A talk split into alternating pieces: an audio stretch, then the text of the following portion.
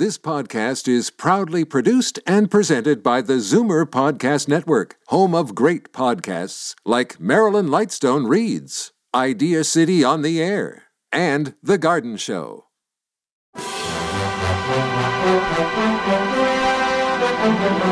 It's Zoomer Radio's Theater of the Mind with Frank Proctor.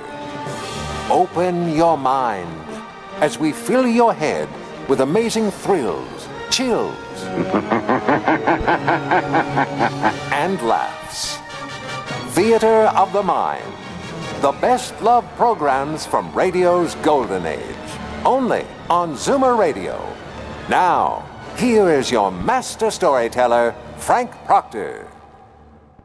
Thanks, and welcome to the show. Right off the bat, it's Our Miss Brooks, starring Eve Arden. Our Miss Brooks, starring Eve Arden.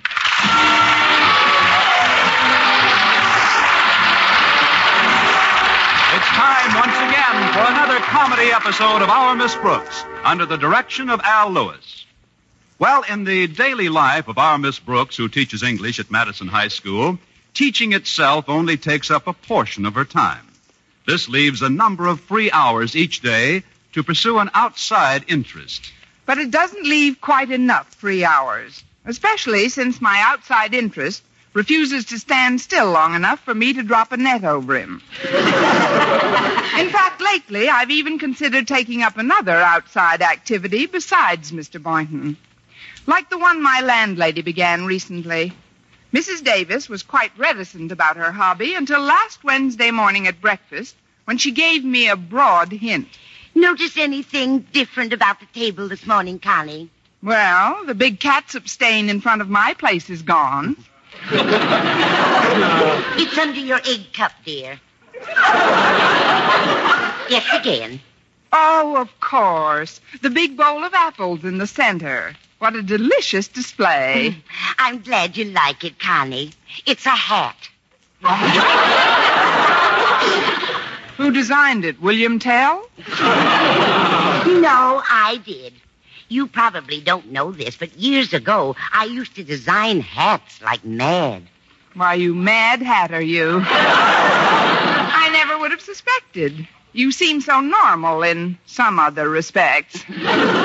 Well, I haven't had the yen in years, but last week my brother Victor sent me some samples of the material his firm makes, and you know my brother Victor, don't you? I've heard you speak of him quite often. He's a peculiar man, Victor. Rather a slow moving type of fellow, but once he gets interested in something, he follows right through. The last couple of years, he's been up to his ears in plastics. No wonder he's slow moving. but what has plastic got to do with your designing hats again? That's what they're made of. I'll bet you never even noticed that this is really two hats in one. Two in one? Yes. Worn this way, it looks like a bowl of apples. But when you turn it around like this, it's a sparrow.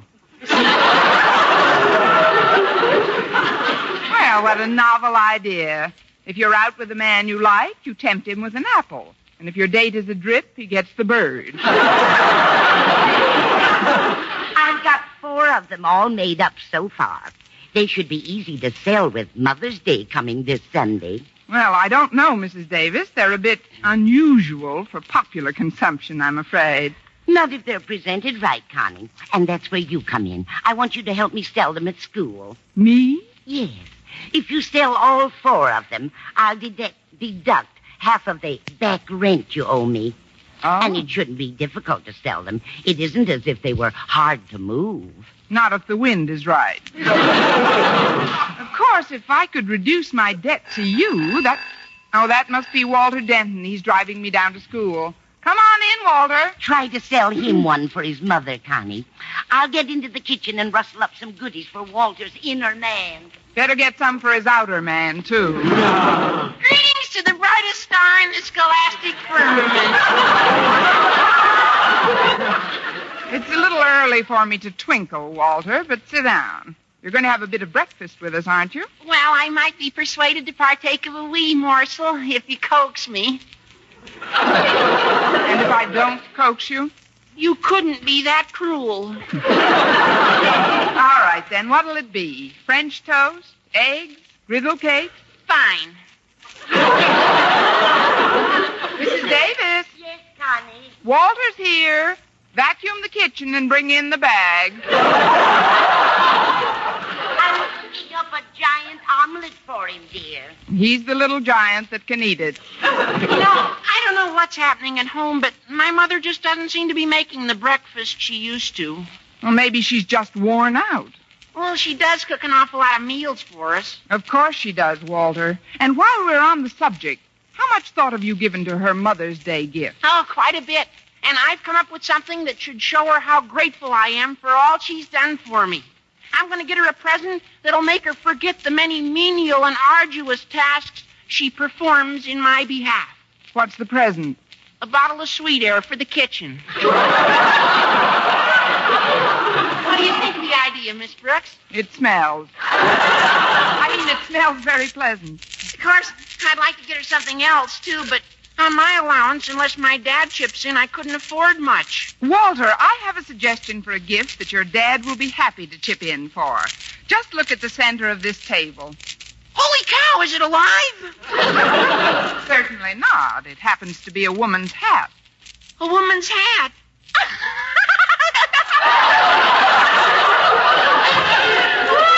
Joking, of course. Joking nothing. I'm wearing it to school this morning. Say, that'd make a wonderful decoration for our dining room table at home.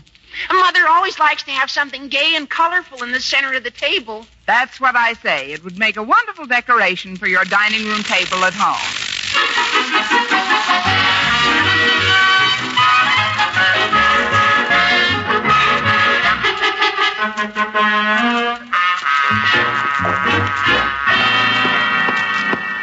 Wait up a minute, Miss Brooks. Who's that? It's me, Tex Barton. Howdy, ma'am. Howdy, Tex. You seem in a hurry, ma'am. Why, when I flagged you, you was a barreling across this campus like a doggy that just smelled a branding iron. Well, it's not that bad. Although I do have to see Mr. Conklin before class. Well, I. Glory be to Sam Houston. And hallelujah to Dave Dallas. What's up? Miss Brooks, have you any idea of the activity that's going on up there in the upper regions of your anatomy? What? Skin me for a lizard if there ain't a sparrow eating apples off in your skull. Oh, now calm down, Tex. This is just a new style of hat. A hat? Well, you could have fooled me. By the way, Mother's Day is just around the corner. Have you decided on a gift for your mother yet? I've been thinking a lot about that, Miss Brooks, but it's kind of tough to figure out what'd please Mom. Maybe I can help you. I doubt it, ma'am. For Christmas, Pa and I got her some brand new riding boots and stirrups. Uh, for her birthday, we got her a pair of chaps and a Stetson. Uh, and for Easter, uh, we decked her out in a spanking new box of saddles. So, so you see, she's got just about everything a normal woman needs. A normal woman who's competing in a rodeo, you mean? Look, Tex, a hat like the one I'm wearing would make a lovely gift, and it's only ten dollars. It sure is flashy, Miss Brooks, and Pa and I could afford that much. But there's a couple of things that have to be done to it first. For instance, Well, do you think you could make two holes in it? Holes? Yeah, uh-huh. Uh, So as her ears could come through. So her ears could come through. Tex, your mother must have a very low forehead. Well, I wouldn't give it to my mother, Miss Brooks. I'd just be getting it for my mother to give to Lucy. Lucy? She's our horse. she sure will look beautiful in it. I'm sure she will, Tex. You can pick up the hat at Mrs. Davis's today. Today, when would be a good time, ma'am? The same time you leave the ten dollars.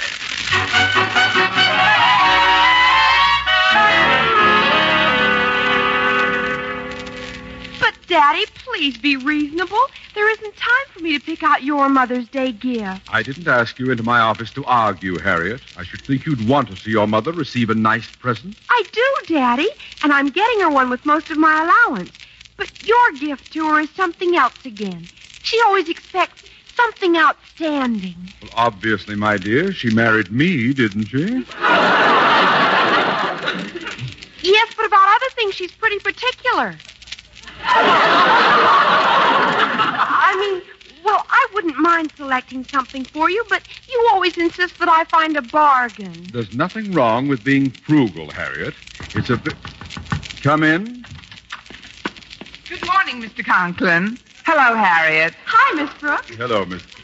Good grief! Something has alighted on your hair. But, Mr. Conklin, Don't this is... stand there, Harriet. Get a net. Maybe we can trap it for our nature study group. It happens to be a hat, Mr. Conklin. It's very exciting, Miss Brooks. Now, if you'll excuse me, Daddy. Very I- well, but I'll talk to you later, Miss Important. Bye, Miss Brooks. Mr. Conklin, knowing how fond of brevity you are, I'll come right to the point of my visit. Sunday is Mother's Day. How would you like to buy a hat like this for Mrs. Conklin? For Mrs. Conklin? Yes, don't you think she deserves something like this? Well, she has been a source of great irritation on occasion. no, no, I'm not interested, Miss Brooks. If I can sell one of these hats, it will help get me out of debt, Mr. Conklin. Besides, it's a real bargain. I'm sorry, I'm definitely not in. Did you say a bargain, Miss Brooks? yes, sir. Much cheaper than you can get it on the open market. Where did you get it? Let's just say I have access, Mr. Conklin.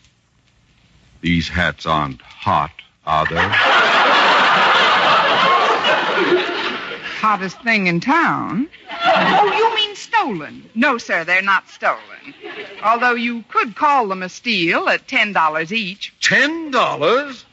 For a few apples and a small sparrow? It's evident, Mr. Conklin, that you haven't heard how meat and fruit have gone up.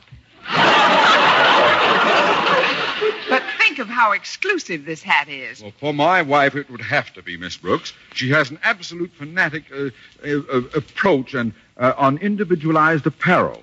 She wouldn't be caught dead in anything that even resembled what someone else was wearing. Mr. Conklin, when it comes to this hat, I give you my unqualified guarantee. You do? Absolutely. Believe me, she won't be caught dead in it.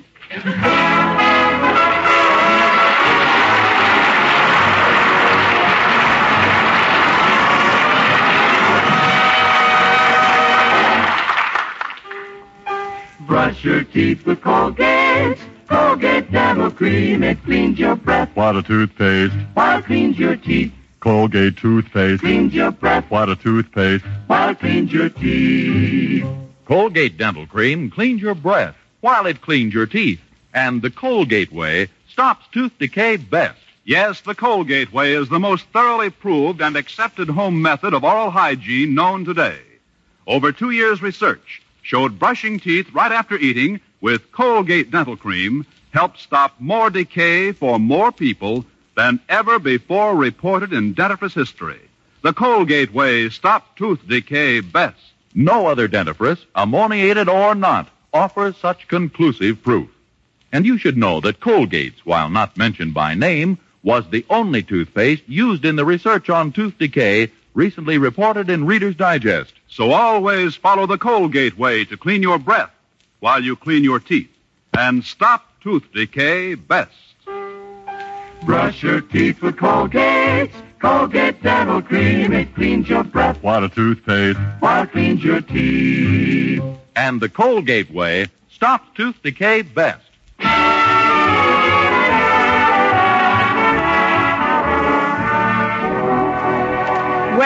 By the time I was to meet Mr. Boynton at lunch, I had sold three of the four hats Mrs. Davis had made up.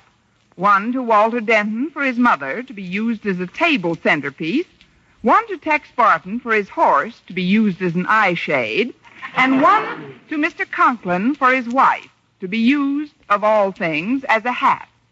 I had the sample hat on when Mr. Boynton came over to our table. Hello, Miss Brooks. Sorry I'm late. I couldn't get here any sooner. That's all right, Mr. Boynton. Put down your tray. Thank you. Notice anything different about me today? Different? Let's see. Well, for heaven's sake, I, I apologize for being late. You oughtn't to go to such lengths to chide me about it. To chide you? Well, yes, after all, this is a public eating place. You shouldn't balance your dessert on your head. Dessert? Mr. Boynton, this happens to be a hat. I'm sorry, Miss Brooks. I'm afraid I dropped my cutlery. You should be more careful, Mr. Boynton. that knife might have dented your meatloaf. oh, I'm, I'm sorry I frightened you so. Oh, I, I should be used to sights like this. When I was a kid, my mother always had some fantastic creations around the house. Really? How many brothers and sisters did you have? oh, you mean had. Well, may I remind you, Mr. Boynton, that Mother's Day will soon be with us? Well, so will my mother. yes, she's coming down this afternoon to stay through the weekend. Unfortunately, Dad has to stay home on business, but Mom and I are going to have a high old time. Have you made all of your plans for celebrating the holiday, Mr. Boynton? Yes, indeed. Oh, it's, it's going to be one mad world for the both of us. I've got a four-day itinerary all mapped out. Oh, what are you going to do? Well, uh, on Thursday, I thought I'd show Mom the new wing of our public library. Friday, we'll we'll do the Museum of Natural History, and, and Saturday we'll have a go at the Botanical Gardens. Wow. Well, there's not going to be any let up in the evenings either. If we're not playing chess or checkers, I'll whip out the old domino set. Uh, by the way, can you think of anything that might add to the merriment, Miss Brooks? Yes, but I think the morgue is closed on weekends. Uh, that is, I do have a suggestion that might be quite a surprise for your mother. Oh, what is it? Why don't you get her a nice hat? You said yourself that she used to like unique hats. I'm sorry, Miss Brooks. I'm not interested. Oh, that's too bad, Mr. Boynton. It's a real bargain. Well, I'd like to get her something, of course, but this is just out of. Did you say a bargain? Never misses. Where did you get the hat, Miss Brooks? The truth is, I'm disposing of them for Mrs. Davis. They're only $10 apiece. Ten dollars apiece. Get your jaw out of the potatoes, and I'll make it. I I guess we could arrive at some sort of a deal, Miss Brooks, but there's one thing of which I, I must be certain. What's that? Well, that my mother doesn't see any other woman wearing a hat like it. Mom's a fanatic on individualized apparel. I'll sell her the very one I'm modeling today, Mr. Boynton. Bring her over to my place about 8.30 tonight, and we'll surprise her with it. All right, but you're sure now that she'll be the only woman to have this particular hat? While she's in town, your mother will be the only woman seen wearing this particular hat. Good. I'm going to get myself some, some dessert now, Miss Brooks. Uh, would you like me to bring something back for you? Yes, I would, Mr. Boynton. I'd like a Coke. The five cent size will do. Very well. That's all I want right now, Mr. Boynton. Okay.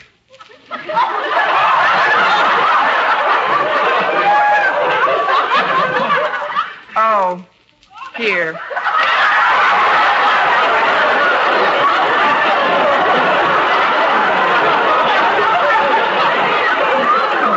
Thanks. I'll just be a minute, Miss Brooks. Take your time, Sporty. Somebody's got to teach him that money isn't everything, especially my money. Oh, well. Oh, hello, Miss Brooks. I thought I'd find you here. May I speak with you for a moment? Oh, of course, Mr. Conklin. Thank you, thank you.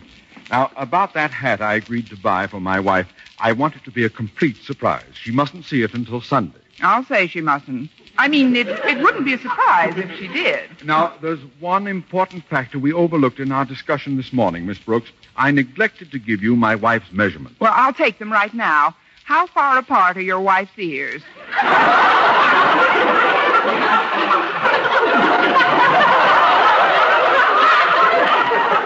How far apart are her ears? Sorry, that was another customer.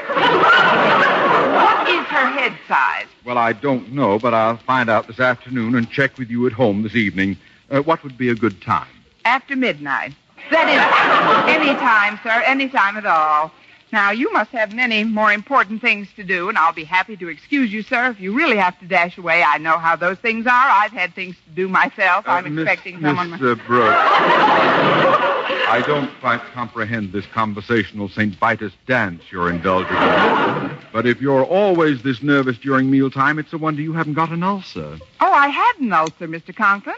I had a nice big one two years after I began teaching school. You did? How did you get rid of it? I just couldn't afford to keep it.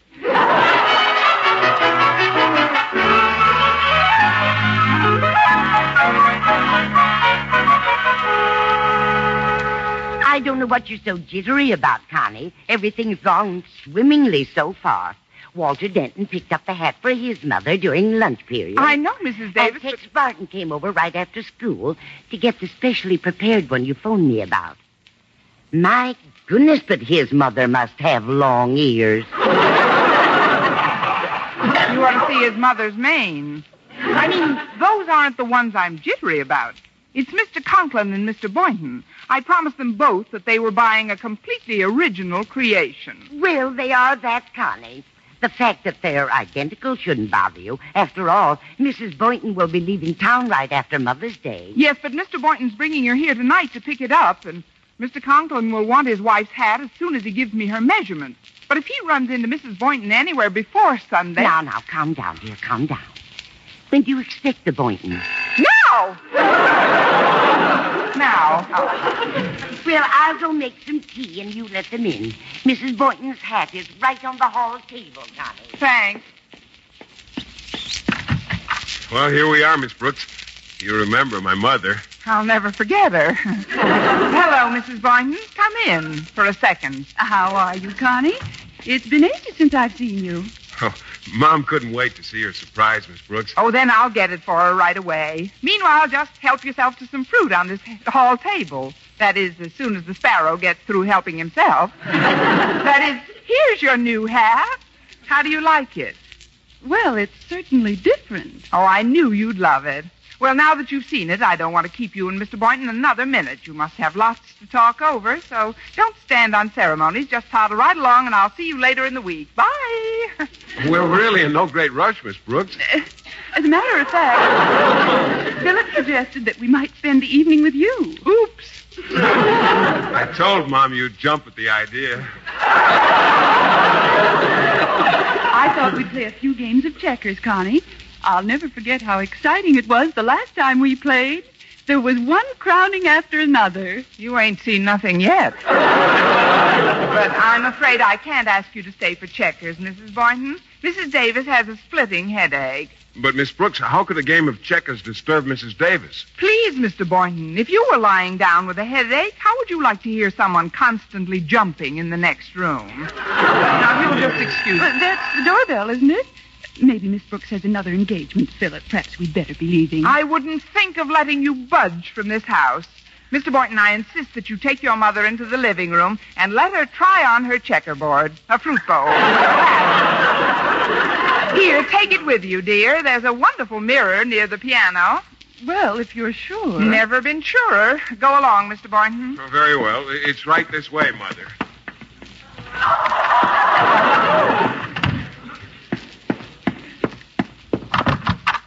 Miss Brooks. Walter, what are you doing here? It's 12 hours until breakfast.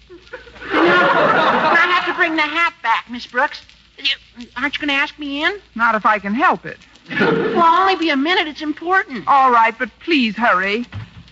What's the trouble, Walter? Well, I showed my dad this hat you sold us for a centerpiece, Miss Brooks. And he didn't like it? Well, he's crazy about it.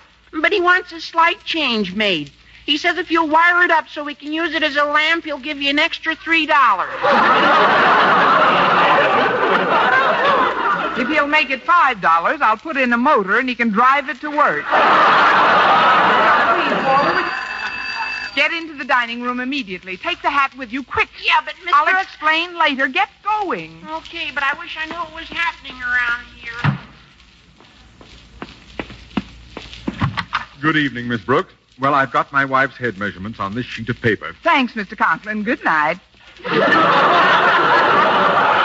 Just, just a moment. There are a few things I have to tell you. Yes, sir. Come in.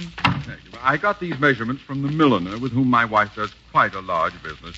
She's Oh, been going pardon me, for a but, number of... uh, Mom would like a drink of water. Oh, hello, Mr. Conklin. Oh, hello, Boynton. I'll get it myself if you just tell me. Oh, I didn't know someone was with you, Connie. Oh, there isn't. It's just Mr. Conklin. this is Mrs. Boynton, Mr. Conklin. How do you do, Mrs. What is she doing with my wife's hat on her head? Your wife's hat, Mr. Conklin? Philip, you didn't buy me the same hat Mr. Conklin bought for his wife, did you? Oh, I didn't intend to, Mother. Miss Brooks, what seems to have happened? Shouldn't happen to a sparrow.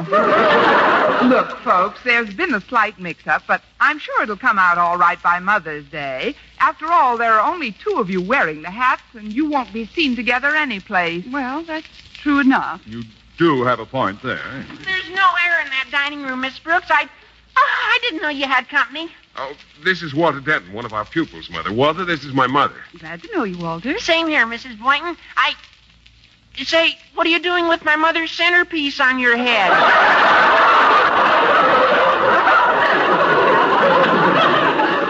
Your mother's centerpiece, Denton? Oh, oh hello, Mr. Conklin. Yeah, my dad and I are going to have it changed into a lamp before we give it to her, though. See, we'll put the wire right through here, and then we'll take. So, Miss Brooks, my wife and Mrs. Boynton are the only two people with these original creations. I'd give a lot to know just who else is wearing these assembly line specials. Oh, dear. Who is it?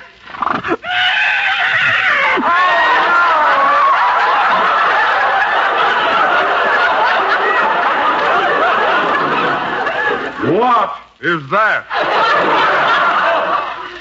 It, it sounded like a horse. That's just what it is. Our milkman's horse. You see, the milkman is sick, so the horse is making the rounds alone. cream today, Lucy. She's very clever. She must be to ring the doorbell by herself. Miss Brooks, open the door. Yes, sir. Howdy, Miss Brooks. Lucy and I were just eloping by, so I thought I'd show you how nice she looks in her new bonnet. But Tex, Tex, you shouldn't have brought her right up to the front door like this.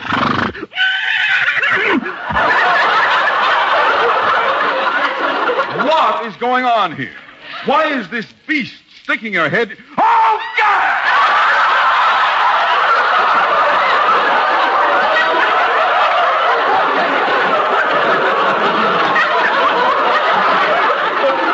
Even she's wearing my wife's hat.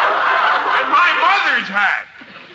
You mean they got the same hat she sold me for Lucy, Miss Brooks? Yes, Tex, but it's Shucks, if I'd have known that, I'd have never bought it. Lucy's a, a fanatic on individualized apparel. I know. Miss Brooks, just what do you propose to do about these hats?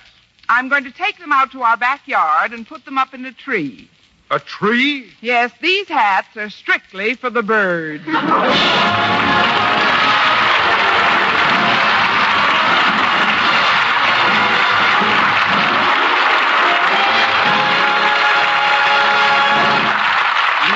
returns in just a moment. Now, the case of the close scrape featuring Arthur Griffin, mail carrier. Here's what Mr. Griffin told us. Listen. Here's exactly what happened. Shaving was just one close scrape after another for me, and then I discovered Palmolive Lather Shave Cream and a new, different way to shave. Palmolive's oceans of rich, thick lather ended my worries about scrapes, burns, and nicks. Why, even in cold or hard water, that Palmolive Lather way is super smooth, super comfortable. Take Arthur Griffin's advice, men. The new Palmolive Lather Way gets beards really soft, and it provides a protective film that actually float your razor's cutting edge.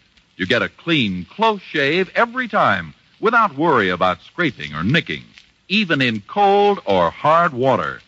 Arthur Griffin and 1,200 other men tested Palmolive Lather Cream following package directions, and three out of four reported smoother, more comfortable shaves the Palmolive Shave Cream way, no matter how they shaved before. Better get Palmolive Lather Shave Cream. Remember, even in cold or hard water, the Palmolive Lather way means smoother, more comfortable shaves.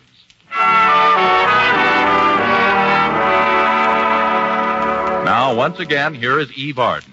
What would you do to protect your family and yourself in case of a sudden atom bomb attack? It may never happen, but it could. Remember, you can survive an atom bomb attack if you know what to do.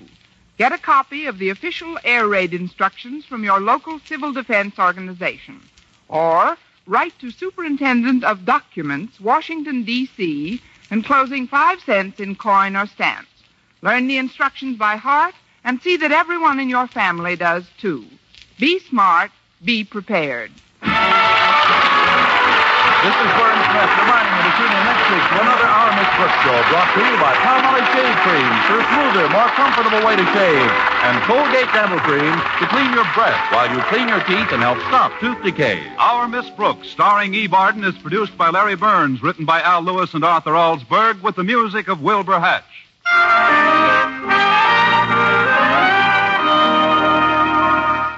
Stay tuned for Johnny Dollar next on Theater of the Mind. You're listening to Theater of the Mind on Zoomer Radio, AM 740 and 96.7 FM in downtown Toronto. And now, yours truly, Johnny Dollar.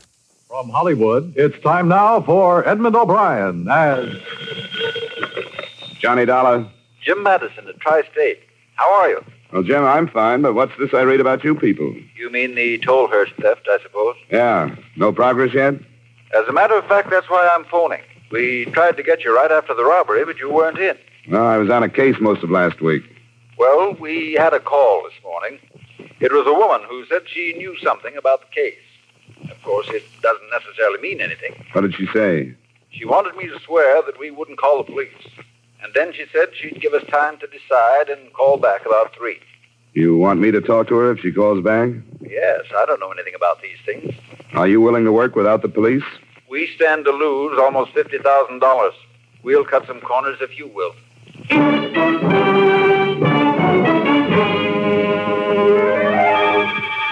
Edmund O'Brien in a transcribed adventure of the man with the action packed expense account. America's fabulous freelance insurance investigator. Yours truly, Johnny Dollar.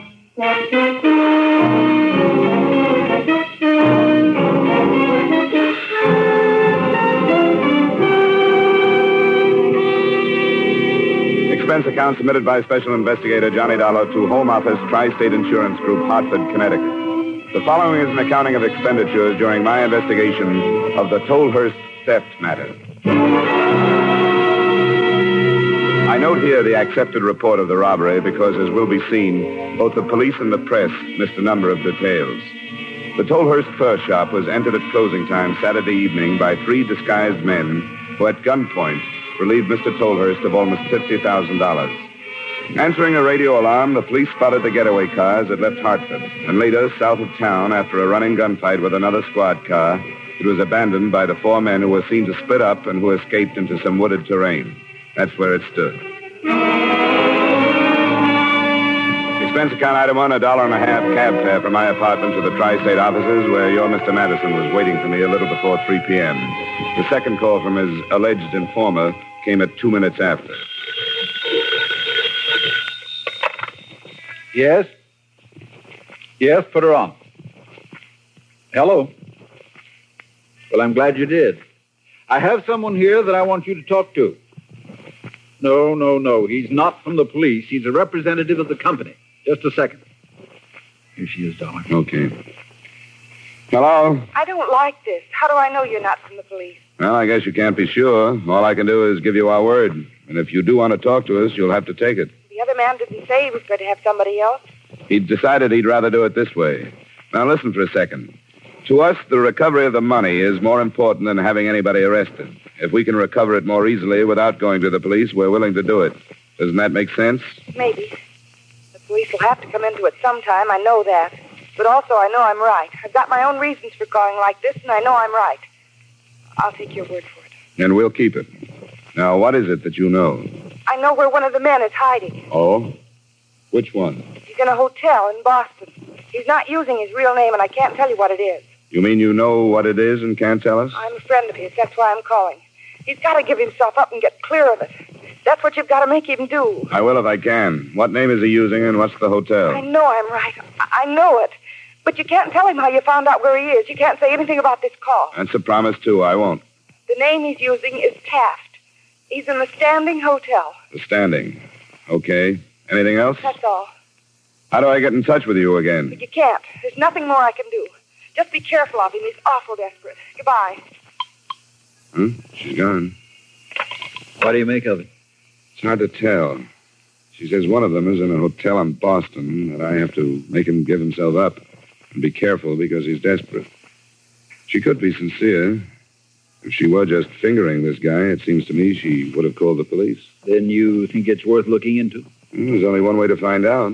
Follow it up, see what's there.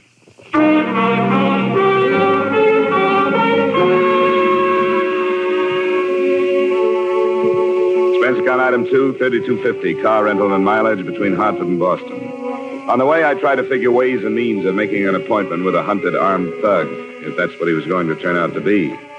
I found the Standing Hotel on the fringe of the commercial and waterfront section, and a man named Walter Taft was registered there. I staked out his corridor and saw him leave his room at about 7.30 that evening. He came back an hour later. When he put his key into the lock, I was strolling toward him. And when he opened the door, I was behind him. Can you hold it a second? What do you want? I want to talk to you.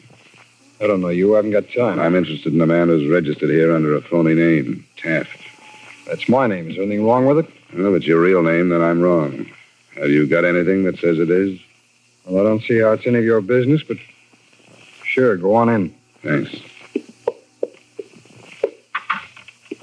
Now, who are you and what do you want? Uh, I guess the automatic tells me what I came to find out. Who are you? I'm a private detective. The insurance company that stands to lose on the Tolhurst job hired me. That's a lie. You'd have brought the cops if you were. I've got a wallet in my hip pocket. There's a license on Don't it. reach for it. Just turn around. Sure. You're really jumpy, aren't you?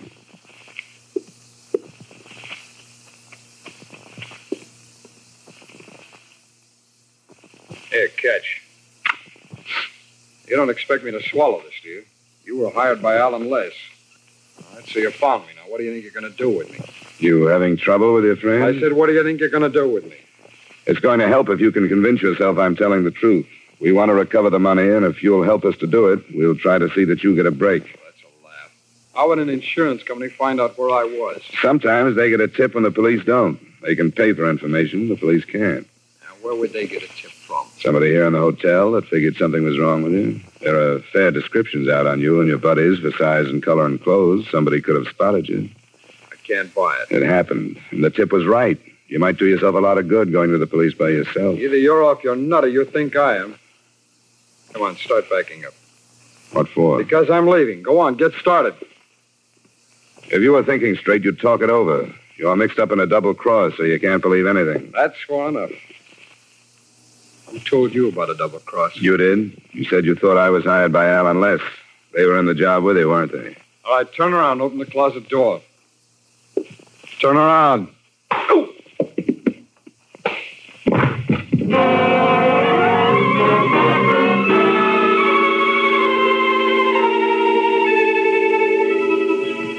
By the time I was on my feet again, he'd had at least 20 minutes start. After I cleaned up some in the crummy bathroom and stopped the bleeding, I looked the place over. There was nothing in it. He'd obviously checked in without anything but the clothes he'd been wearing and the automatic. That was all at the Standing Hotel. I drove back to Hartford and phoned Mr. Madison at home. I'm sorry, Johnny. Are you all right? Yeah, I'm not complaining, just telling you what happened. I guess I asked for it, bullying in like that, but I couldn't think of another way to get to him alone and get to the point in a hurry. Well, do you think you should have called the police? I didn't for two reasons. They'd just be sore at us for not reporting the girl's call to them earlier, and I hated to cross her at this point in case she might come back to us with some more information. Well, I guess we aren't any worse off than we were before she called, are we? No, we made a little progress. We know there's trouble between the men. We're fairly sure they're all still in this part of the country, and we have a couple of first names. And if you want me to stay on the case, there's another angle I'd like to look into. What's that, Johnny? From the beginning, it's bothered me that a furrier would have that much money in his store, no matter how fancy. Well, he said he hadn't banked for four days. It's still too much money. I suppose the police have covered it, but a thing like that could develop into a lead. All right, let's try it. Good. I'll go see Tolhurst in the morning. Maybe I can handle him without getting myself slugged. Of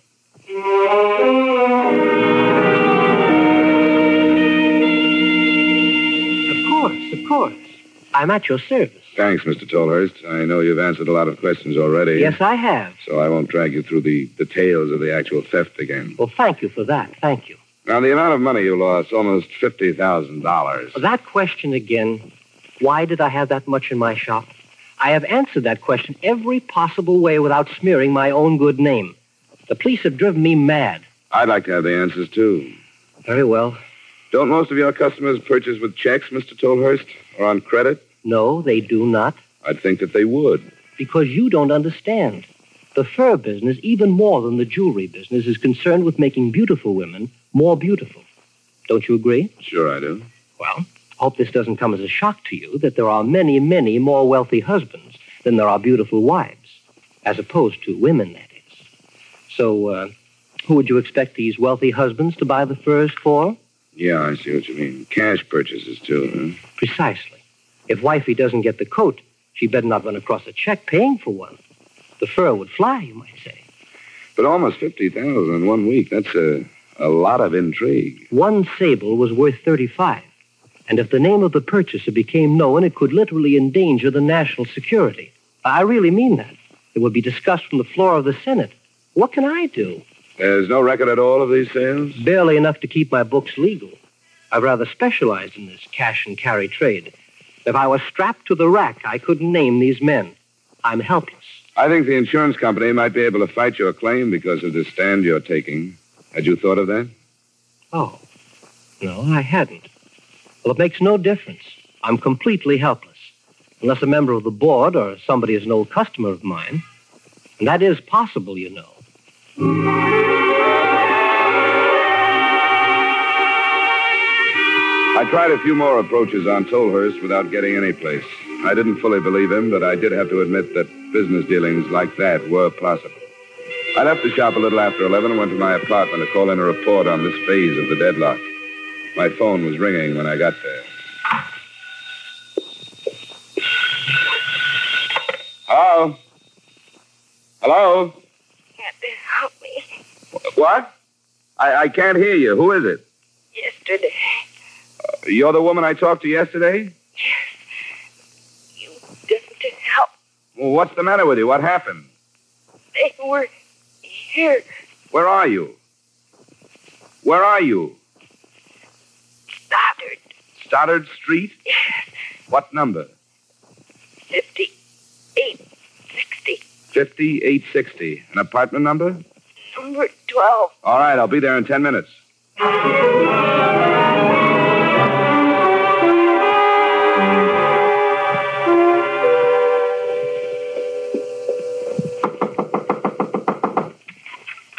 Dollar, I'm coming in. They went after Fred. You gotta go help him. Now, wait a minute, wait a minute. Who are you talking about? The men called Al and Les? I don't know them. First, they said I had the money and they beat me. One of them held my mouth so I couldn't scream, and the other one hit me. Do you know where the money is? No, no, they wouldn't believe me. Then they made me tell them where Fred is. Fred is the man I saw last night at the Standing Hotel? I can't keep quiet for him anymore. His name is Fred Terrell. And he's holding out the money. That's what they said. They said they'd kill him if they had to. And they look for him at the Standing. They won't find him. He left there last night. I know. He called. I tried to lie that he was still there, but they phoned and found out he wasn't. Then they started in again until I told them. He, he moved to an auto court, and that's where they're going. Where is it? I'm not sure. Between here and Boston. But I think it's in the States. It's called the Oak Springs Motel. I tried to warn him. But whoever answered hung up because they couldn't hear what I was saying.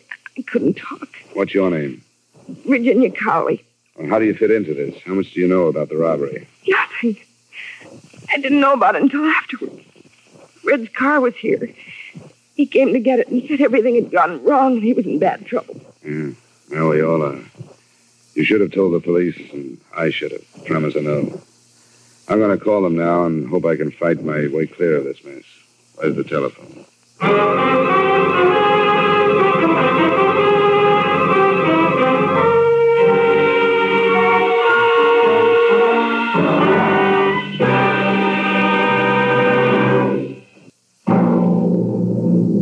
Now, with our star Edmund O'Brien, we bring you the second act of Yours Truly, Johnny Dollar. In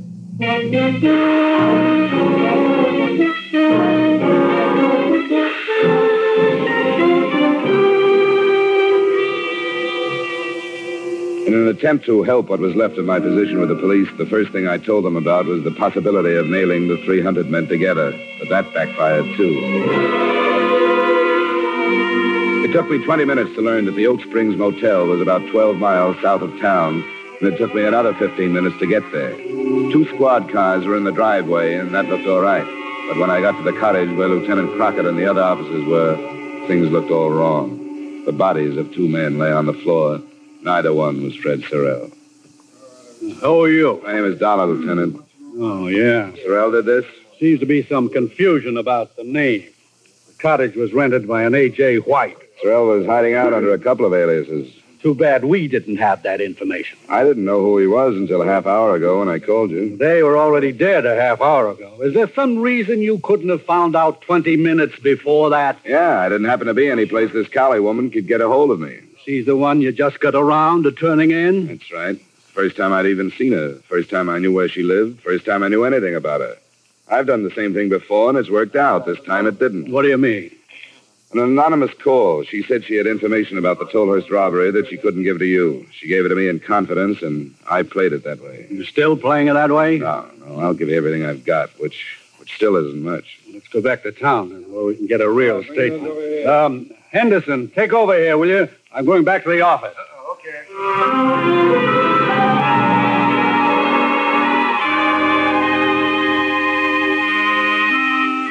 didn't score very heavily with the lieutenant. He listened to my story point by point, but as he mentioned, actually the only useful thing I gave him was a slightly better description of Sorrell than he'd gotten from the manager of the auto court. I don't know what to think about it, Dollar. I know you guys figure you can operate that way, and maybe it works sometimes. Sure, people will talk to you when they won't talk to us.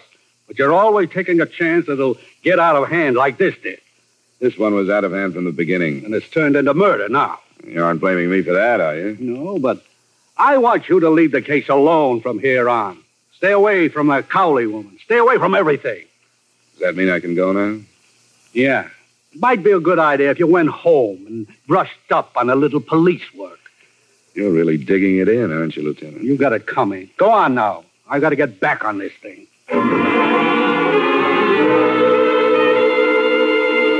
I knew my license was probably at stake, but Crockett's attitude, right or wrong, was more than I could take. Virginia Cowley had been put in the police hospital suffering from internal injuries caused by the beating. I went back to her address, lied my way past the landlady and into the apartment. From a notebook on the telephone stand, I learned that Sorrell lived in Princeton. That was my next stop.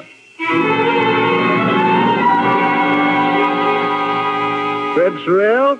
Yeah, he still lives here. I haven't seen him some time now. Seems to me he's out of town. Ah, I came all the way up from New York just to see him. You suppose I could get into his place, leave a note or something? Well, why don't you just go up and see if the other fellow's there? Name a Hacker. Oh, a roommate? Yeah, you could leave a note with him. Oh, good. How do I get there? Second floor, rear, number's 210.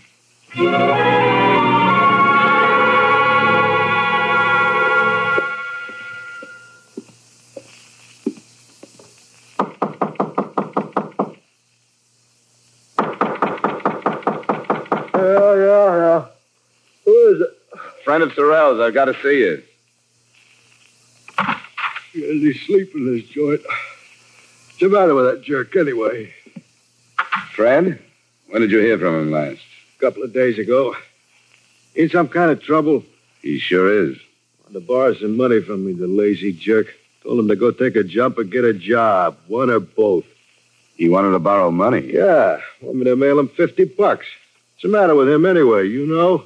Yeah. Yeah, he's done it up pretty good. Have you heard about the Tolhurst robbery? What are you handing me? You know a couple of his friends called Al and Les somebody? Hey, who are you anyway? Uh, here. Detective. You ain't telling me Fred's mixed up in nothing as big as the Tolhurst thing. He ain't got the brains. He hasn't if he has to write you for 50 bucks after he pulled it. What about Al and Les? Yeah. Les Vernick and Al Hudson. I met him, but that's all. That's from out of town. They're in it too, huh? Hey, you ain't pulling my leg, are you? No. Did he write you from Boston by any chance? The Standing Hotel? Using the name Walter Taft? That's right. Knew those guys are no good, and I told him so. He was always talking big money. I never thought he had the guts for anything like that. Don't congratulate him. He built it up to murder today. Oh, quit it. It must have been Al and Les. You'll read about it, but for now, take my word for it. There was a double cross, or they figured there was. They were both shot, and Sorrell is still on the loose. This is straight. He wouldn't come here, would he? I don't know what he'd do. Must be half crazy by now. Can you think of any place else he might go? He's got a girl he mooches off all the time. Yeah, I know about her. He wouldn't go there, not now. He want a place to hide out. He was driving his car so he could travel for some distance, but not far. If he's thinking at all, he'll know he has to get rid of it. Don't. I'm not holding nothing back. A guy does anything like this, he doesn't deserve help from anybody. By this time, he probably thinks he does. You don't think he'd pull his old lady into the mess, do you? He might. Where is she? She's got a farm. I never saw it, but he talked about it once in a while. Little place she runs with an old guy helping her. It ain't far from here. Do you know where it is? Somewhere west. Hey, uh, that's her picture. I think the name of the town is on it. Down here in the corner. I just remembered it. I noticed it. Torrington. Sure, I know where that is. About 25 miles. I'd like to look at some of the rest of his stuff, if you don't mind. Go ahead. This is as bad as you say it is. You can do anything you want. If you don't mind, I'm going to move out until this is cleared up. I don't want that crazy jerk to be coming back here while I'm around.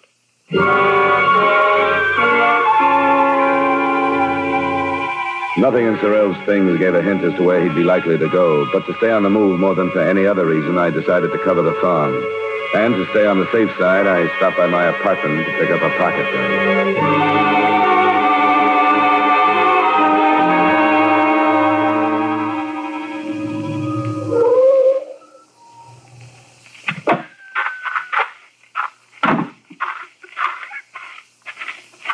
You got business here? Well, it's a sort of a social call. Mrs. Sorrell here? Nope. She, she went to town.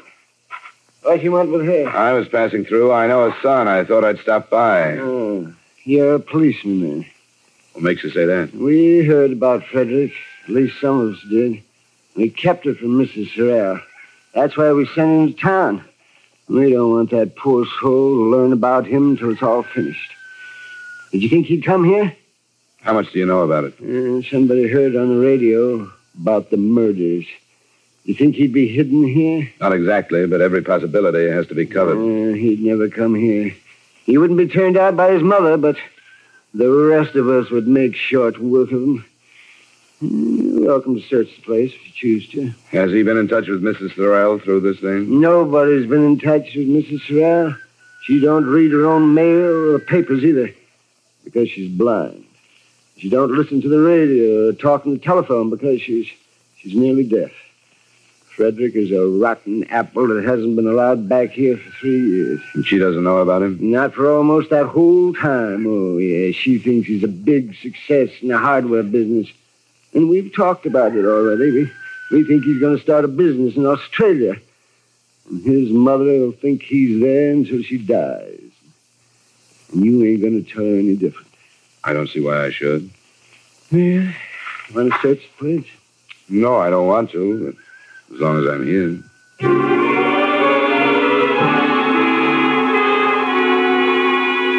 Sorrell wasn't there, and by the time I left, I was made to feel like a criminal myself for looking the place over. By the time I got back to Hartford, the extras were out saying, widespread search fails to uncover killer. And something that had been bothering me came to mind again. Why, with a $50,000 haul, hadn't Sorrell gotten out of New England? A few more questions fell into line, too. How could an amateur like Sorrell escape a full-fledged police search?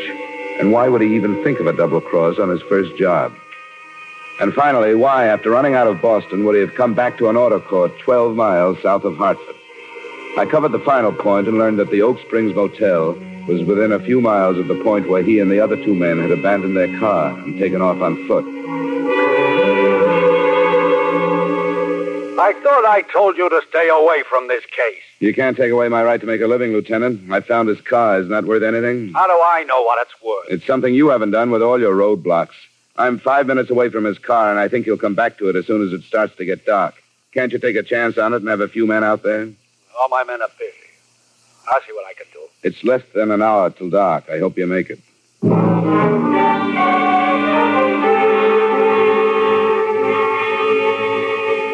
I'd come back to the auto court and then found the approximate spot where Sorrell and his friends had left their car. I'd found a pair of ruts winding through the trees, and where they'd stopped, I'd found his car. When I got back to it after talking with Lieutenant Crockett, I put my car under as much cover as I could find and waited. I was still there alone when the sun started to set. And then I heard him before I saw him. You. What are you doing here? Don't try with a gun, Sorrell. I've got one too this time. What are you doing here? I've been almost every place else. Doesn't make any difference to you that I'm here. There's no place for you to go anyway. You've been safe here in the trees. But you couldn't get any place else. I could make it if I wanted to. No, you couldn't. You missed when you didn't make it before everybody knew who you were. Right after you pulled the job, yes, but not now. You must have realized that. I can make it. Not now. Why didn't you go any farther than Boston? Why did you come back to Hartford? I had my reasons. You still got them? What do you mean? You killed Les Vernick and Al Hudson and then came right back here to the trees. I don't think you double crossed them. I don't think you even got the money beyond this grove. You know where it is? No, I don't, Sorrell. That's only what I think. And you had to kill them because all they could figure was that you double crossed them. You want to help me? You want to? It's here, all of it. It's too late to help. You killed them. But it's all here. Fifty thousand dollars. I I came down the road and then then I turned that way. That's when they were shooting at us. I was carrying the money, but I, I was excited. Alan, Al and Les went that way, and I came this way. I, am sure it was here. Yeah, I remember that big tree. I went past it. I, I'm sure. You could find two hundred thousand dollars and it wouldn't do you any yes, good. Yes, it would. You could buy anything with money, and it's it's all here. I, I know it was here because I ran on this road, and and this is where this is where the road ends. And I, I went past that tree, and I can just remember how far I went because I, I put it down and I, I covered it over with some leaves. If I just saw them, I'm sure I'd remember. Sorrell, I know where it is. If but hey, what are you? I want your gun, Oh, Sorrell. get away from me!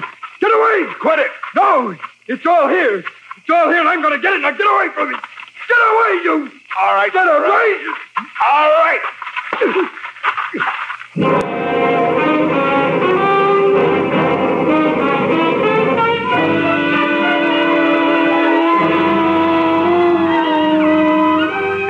account item three, extra mileage, etc., forty-three dollars and sixty cents. Expense account total, seventy-seven dollars and sixty cents. Remarks: A police searching party finally found the satchel of missing money, so the company is not out. Lieutenant Crockett and I finally got together, so I'm not out. The girl is nothing. So it leaves Sorrell, who really lost his mind over money, and the furrier Tolhurst, who didn't lose anything, not even that universal customer, the wealthy American husband. Yours truly, Johnny Dollar.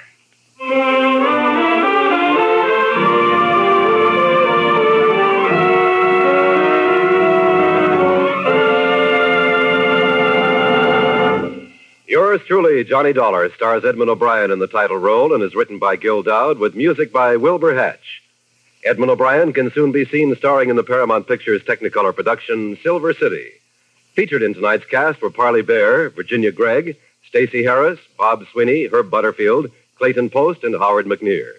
Yours truly, Johnny Dollar, is transcribed in Hollywood by Jaime Del Valle.